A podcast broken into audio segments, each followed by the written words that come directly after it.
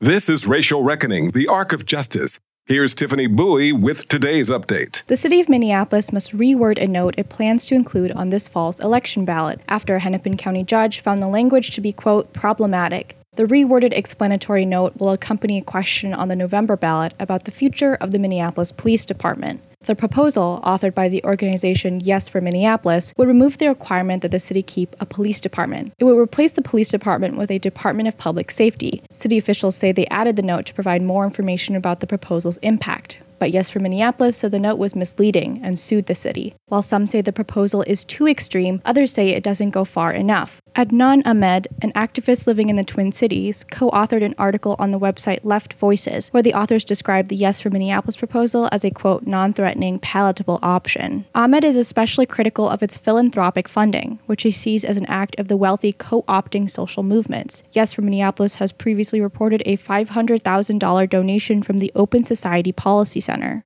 How is money coming from foundations going to abolish or even reform police when capitalism thrives on maintaining a system of economic disparity. So, what is a reformed system of economic disparity going to look like? Ahmed says he worries that people will mistake the passage of the proposal for radical change. But at the end of the day, we have to kind of see who is funding this, who is co opting our language, who is co opting our movements and what is this really doing? If, if we're just kind of rearranging furniture in a burning house, then is that really progress? More information about the question that will appear on the November ballot is on our website at racialreckoningmn.org. For the Racial Reckoning Project, I'm Tiffany Bowie. Racial Reckoning, the Arc of Justice, is produced and supported by Ampers, diverse radio for Minnesota's communities, in partnership with KMOJ Radio and the Minnesota Humanities Center.